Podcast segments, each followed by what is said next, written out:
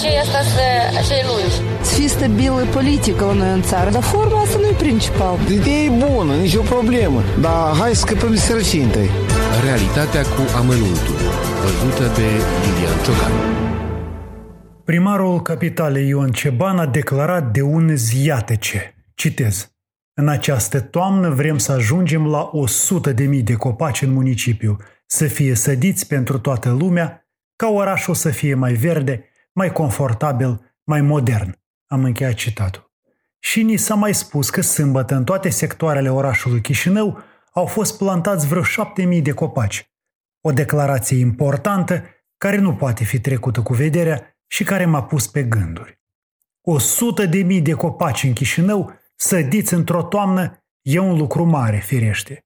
Efortul primarului e lăudabil, dar mă încolțește totuși o mică îndoială. Nu e o cifră prea mare pentru numai trei luni? Păi are primăria suficiente forțe ca să îngrijească în continuare cei 100 mii de copaci. Căci se știe, dacă sunt lăsați în voie sorții, după ce au fost sădiți, mulți copaci nu mai rezistă. Poate era cazul să punem accentul nu pe cantitate, ci pe calitate. Eu chiar aș vrea să știu câți din cei 100.000 de copaci vor supraviețui. Vom avea la anul această statistică.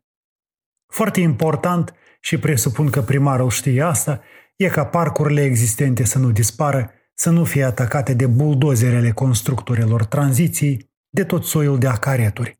Și la fel de important mai e ceva. Să ne lămurim ce aer respirăm în Chișinău. Nu cumva multe din bolile chișinăuienilor sunt potențate de poluarea aerului. Există niște reglementări pentru mașinile care împroașcă aici din când în când un fum negru înnecăcios. Cineva controlează situația. E totul ok cu aerul pe care îl respirăm în capitala Republicii Moldova.